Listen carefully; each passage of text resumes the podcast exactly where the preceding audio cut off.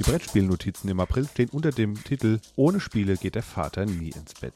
Unter anderem dabei ist Dune Imperium, Moes Tyro und viele andere interessante Spiele. Hört rein, los geht's.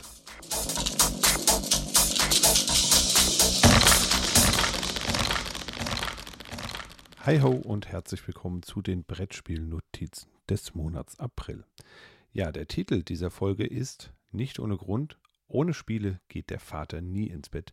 Denn ich war bei Olli Spielevater unten links in Deutschland im schönen Schwarzwald und wir haben ein langes Wochenende zusammen verbracht und viel gespielt und viele neue Spiele kennengelernt.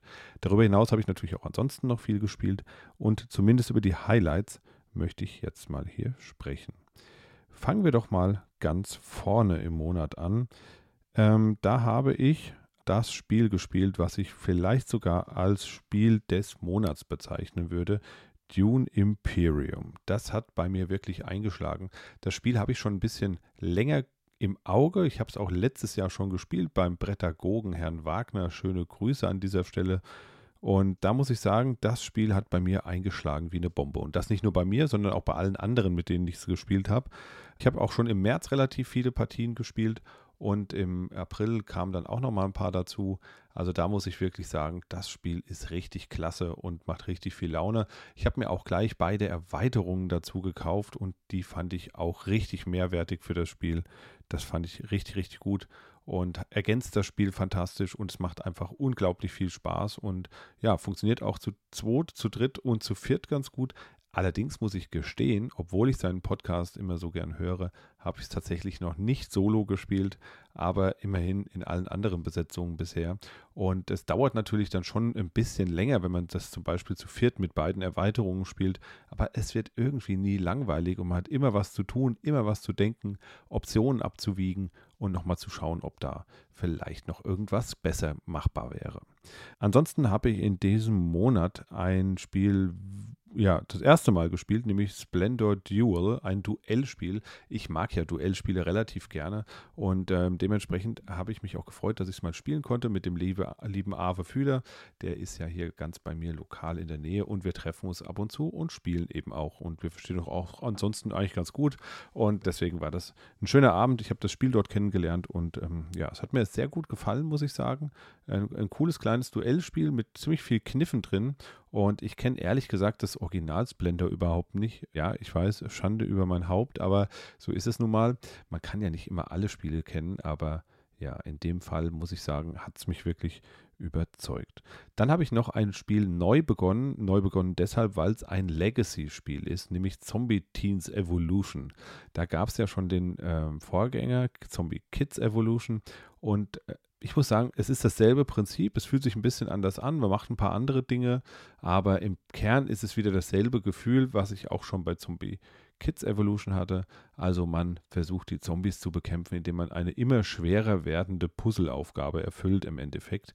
Also man muss versuchen, die ähm, vier Zutaten für das Gegengift quasi zusammenzusuchen, für das Gegenmittel zusammenzusuchen und ähm, in die Schule zu bringen und dort das Gegenmittel herzustellen, um die Zombies zu bekämpfen ja, hat uns trotzdem Spaß gemacht. Ich glaube, wir haben jetzt acht oder neun Partien mittlerweile gespielt und da entdeckt man halt immer was und es ist halt auch so gemacht, dass es immer belohnend ist für die Kinder hinterher. Also das ist wirklich ein cooles System, was sie sich da ausgedacht haben und das hat mir wirklich, wirklich gut gefallen. Ansonsten, ich habe es ja gesagt, war ich auf dem Spielewochenende beim Olli Spielevater und ich muss sagen, da habe ich äh, so viel gespielt, dass ich hier wirklich nur so zwei, drei Sachen nennen möchte. Einmal habe ich gespielt Tribes of the Wind, ein Spiel, das jetzt bei Huch erscheinen wird in Kürze. Und ich konnte die französische Fassung spielen. Das Spiel ist eh sprachneutral, deswegen ist es nicht so schlimm. Erklärt bekommen habe ich es auch von jemandem vom Verlag. Also alles wunderbar. Also auch da an der Stelle nochmal schöne Grüße und vielen Dank fürs Erklären und fürs Zeigen. Das Spiel hat einen ganz schönen Mechanismus. Man muss immer so ein bisschen darauf achten, was haben die Nachbarn so auf der Hand, also rechts und links von mir sitzend und kann dann entsprechende Karteneffekte auslösen, um sein Tableau weiter auszubauen. Und da muss ich sagen, das hat mir schon gut gefallen. Der Mechanismus ist ganz schön. Wir haben es zu viert gespielt. Ich fand nur am Ende war es mir für das, was es ist, etwas zu lang vom Gefühl her. Aber es war ein trotzdem schönes Spiel und es macht auch wirklich, wirklich viel Spaß. Aber wie gesagt, ich fand es ein bisschen zu lang zu viert. Am Ende waren auch nicht mehr so viele Optionen da. Es war relativ klar, was ich machen möchte, was ich belegen möchte auf meinem Plan. Und ähm, ja, deswegen fand ich so ein bisschen gegen Ende äh, ein bisschen flach irgendwie von der Spannungskurve her. Also gibt es Spiele, die gegen Ende dann mehr anziehen und wo man mehr das Gefühl hat, so jetzt äh, kommt es drauf an, wenn ich den Zug jetzt gut mache, dann gewinne ich vielleicht das ganze Spiel. Dann habe ich kennengelernt ein Spiel, das ich auch noch nie gespielt habe vorher und das ein klassischer Vertreter der 4X-Spiele ist, und zwar im Weltraum. Und der eine oder die andere weiß vielleicht schon, was ich jetzt meine. Es geht um kein geringeres Spiel als Eclipse. Und zwar in der zweiten Auflage in einer sehr opulenten Auflage, in einer sehr teuren Auflage, erschienen bei Pegasus Spiele in Friedberg. Das war auch ein Spiel, das ich mit Arve Fühler gespielt habe. Ein fantastisches 4X-Spiel. Und ich war so, ich hatte so ein bisschen Angst davor, muss ich mal sagen, weil ich habe mich irgendwie darauf eingelassen, das Spiel zu spielen und dachte dann so, hm, ist das wirklich das Spiel, was du jetzt spielen möchtest? Das dauert jetzt wirklich lange und ich hatte so ein bisschen Respekt eigentlich vor dem Spiel. Aber ich muss sagen, es hat sich echt gar nicht so schlimm angefühlt, wie ich erst dachte. Also es ging wirklich locker von der Hand, hat schöne Euro-Elemente drin auch irgendwie und da muss ich sagen, das hat mir ja wahnsinnig viel Spaß gemacht irgendwie. Also dieses Ausbreiten, ein bisschen kämpfen, ein bisschen würfeln, ein bisschen nachdenken, ein bisschen das, die Raumschiffe ausbauen und so weiter. Also alles das hat mir wirklich viel Spaß gemacht und die, ich weiß gar nicht, wie lange es dann quasi waren, abzüglich der Erklärung waren es bestimmt aber drei Stunden oder mehr die gingen, vergingen eigentlich wie im Fluge. Und man muss sagen, das ist für so ein Spiel dieser Klasse schon echt cool, dass das so gut funktioniert. Wie gesagt, ich kannte, kannte das Spiel vorher gar nicht. Ich kannte zwar den Titel und ich wusste auch in etwa, worum es geht, aber das Spiel selber hatte ich nie gespielt, vor allem auch nicht in der ersten Edition. Und deshalb würde mich mal von euch interessieren, was hat sich denn eigentlich geändert? Wisst ihr das? Dann schreibt es gerne mal irgendwo hin, also entweder bei Instagram, Twitter, Facebook oder sonst wo was sich geändert hat und vor allem, wie findet ihr diese Änderung, wenn ihr es beurteilen könnt, natürlich nur. Wenn ihr die erste Edition und die zweite gespielt habt, wie groß sind die Änderungen und ja, was passiert da eigentlich anderes im Vergleich zur ersten Edition? Optisch natürlich ein Kracher mit den 3D-Raumschiffen, mit dieser riesen Raumstation in der Mitte, im Zentrum des Spielplans. Also wirklich, mir hat es unfassbar viel Spaß gemacht und ich fand es richtig, richtig gut. Ja, was habe ich noch gespielt? Ich habe noch dann einen Haufen kleinerer Spiele gespielt und ein großes noch. Vielleicht benenne ich das nochmal. Das hat mir auch wirklich, wirklich gut gefallen. Und dann kommen wir noch zu Moes Tyro. Ähm, ich habe nämlich noch gespielt Endlich Oak, erschienen bei Game Brewer. Das ist ein Spiel, was ich auch schon seit der Spielemesse letztes Jahr hier im Regal stehen habe, aber irgendwie noch nicht dazu gekommen bin, es zu spielen. Ich habe mir sogar die Deluxe-Variante geleistet. Ich weiß, es ist eigentlich meistens Schwachsinn, aber irgendwie ähm, war es möglich. Das war eine der letzten Deluxe-Varianten, die es da gab an dem Stand. Das war auch echt ein glücklicher Zufall, dass ich das überhaupt noch bekommen habe. Und da habe ich so gedacht, hm, sollst du das jetzt mal gönnen? Und da habe ich es mir mal gegönnt. Kann man mal machen, ist halt Hobby, kostet Geld, aber wie sagt ein Freund von mir immer, Spaß kostet und dementsprechend habe ich mir das gegönnt. Ja, das Spiel selber ist auch sehr Eurogame-mäßig, würde ich sagen. Hat ein paar ganz interessante Kniffe. Hat so einen Baum, so, so, so einen Entwicklungspfad, den man entlang laufen kann. Das hat mich ein bisschen an Newton beispielsweise erinnert. Und ähm, was besonders toll ist, wenn man seine Druiden zu Alt-Druiden macht, dann bekommen die solche, ja, solche wie soll ich sagen, so Kleidungsstücke umgehängt, also die Miepel. Und ähm, dann sehen die irgendwie total toll aus. In der Deluxe-Variante sind die dann noch bedruckt und so. Und dann sieht das natürlich irgendwie total cool aus, wenn die dann so einen Hörnerhelm aufhaben oder einen Rucksack umhaben oder eine Tasche umhängen haben und so weiter. Also das hat mir schon optisch auch gut gefallen. Teilweise muss ich sagen, waren die Hinweise zu den einzelnen Aktionen, also die Grafiken dazu auf den Karten und so weiter, die waren mir ein bisschen klein, muss ich sagen. Ich werde auch älter, ich weiß, ich sehe aber eigentlich noch ganz gut und ich fand es teilweise echt schwer zu lesen und zu entziffern. Vor allem, wenn dann auch noch ein spezifischer Altdruide abgebildet ist, den man kaum erkennen kann. Also man kann dann kaum erkennen, was hat er denn jetzt an? Hat er die Tasche an oder hat er irgendwas anderes umhängen oder hat er einen Umhang an oder was hat er da jetzt? Und das fand ich so ein bisschen schwer. Ansonsten hat mir das Spiel unglaublich viel Spaß gemacht, ist eher auf der komplexeren Seite, aber irgendwie nicht so komplex, dass man es gar nicht spielen könnte. Und äh, ja, das war einfach fantastisch, muss ich sagen. Das ist ein ganz äh, schönes Spiel einfach. Das kann man wirklich gut spielen und es ist, geht auch eigentlich flott von der Hand und hat mir wirklich gut gefallen. Ja, dann kommen wir zu Moes Tairo. Auch das habe ich mehrfach gespielt. Ähm, in der Zweierbesetzung, in der Dreierbesetzung, in der Viererbesetzung allerdings bisher noch nicht. Mein erster Eindruck aus Zweier- und Dreierbesetzung ist, kurz zusammengefasst, dass dem Spiel noch ein bisschen redaktioneller Schliff vielleicht gut getan hätte an der einen oder anderen Stelle. Das darf man jetzt nicht falsch verstehen. Also ich mag das Spiel schon vom Thema her. Wir bauen nämlich da an der größt, am größten Kloster in Portugal und ähm, das macht schon Spaß. Das ist auch schön umgesetzt grafisch. Also das Kloster entsteht dann auch tatsächlich auf dem Spielplan und man setzt Würfel ein, um eben Rohstoffe zu bekommen wie Holz oder Stein oder eben auch Baustoffe, die man eben dann am Kloster verbauen kann. Und ähm, zusätzlich hilft man auch beim Ausbau des Dorfes, was da in der Nähe entsteht. Also klassisches Eurogame-Doing, würde ich mal sagen. Aber irgendwie waren so ein paar Sachen dabei, die mir nicht so gut gefallen hat. Man macht zum Beispiel eine Set-Collection. Dafür gibt es fünf verschiedene Plättchen, die man sammeln kann. Und die sind immer so viel wert, ähm, wie das Set ja, wenn das Set aus vier Plättchen besteht, dann ist das Set vier, 16 Punkte wert, also 4 mal 4. Wenn es aus dreien besteht, dann sind es äh, 3 mal 3. Und wenn es aus fünfen besteht, also ich alle gesammelt habe, sind es entsprechend 25 Punkte. Das ist schon eine ganz schöne Steigerung. Das heißt also, das letzte Plättchen ist faktisch 9 Punkte wert. Und da ist es dann manchmal tatsächlich ein bisschen schwierig, da man sich mit den Würfeln aufgrund der Augenhöhe der Würfel auch verdrängen kann ein bisschen ist es auch relativ schwierig, manchmal an das passende Teil zu kommen. Und insbesondere bei den Bleiglasfenstern, da ist das in der Regel auch irgendwie komisch ausgedrückt. Und wir waren uns anfangs nämlich gar nicht sicher, kann ich jetzt da auch schon das oberste Plättchen kaufen oder noch nicht. Also das hat uns echt so ein bisschen verwirrt. Und ich glaube, da hätte der Regel und dem ganzen Spiel vielleicht noch der letzte Schliff gut getan. Ich finde es nämlich eigentlich ganz äh, nicht nur schön, sondern auch geschickt, wie das gemacht ist, dass man beispielsweise auf der sogenannten Stärkeleiste, die zum Beispiel auch die Zugreihenfolge dann vorgibt, beziehungsweise beziehungsweise die Wählreihenfolge der Könige, die einen unterstützen am Anfang des, der jeweiligen Runde. Da kann man eben Punkte abgeben und dann den Würfel verbessern. Das finde ich eigentlich einen ziemlich geschickten Move, muss ich sagen. Es gefällt mir auch gut, weil ich kann quasi auf kurzfristig auf Dinge verzichten, um einen Würfel ein bisschen besser zu machen und am Ende mir wieder die Punkte vielleicht zurückzuholen. Oder eben vielleicht mal einen ganz anderen Ansatz fahren und mich mal ganz runterwirtschaften auf der Stärkeleiste, um möglichst viele Rohstoffe zu bekommen. Also da gibt es schon ein paar ganz nette Ansätze, aber alles in allem hatte ich das Gefühl, dass irgendwie da noch ein bisschen was fehlt oder man vielleicht noch ein bisschen was ändern muss, damit es richtig, richtig gut wird. Die Partien, die ich bisher gespielt habe, allerdings, das muss man auch sagen, fairerweise, waren immer recht knapp.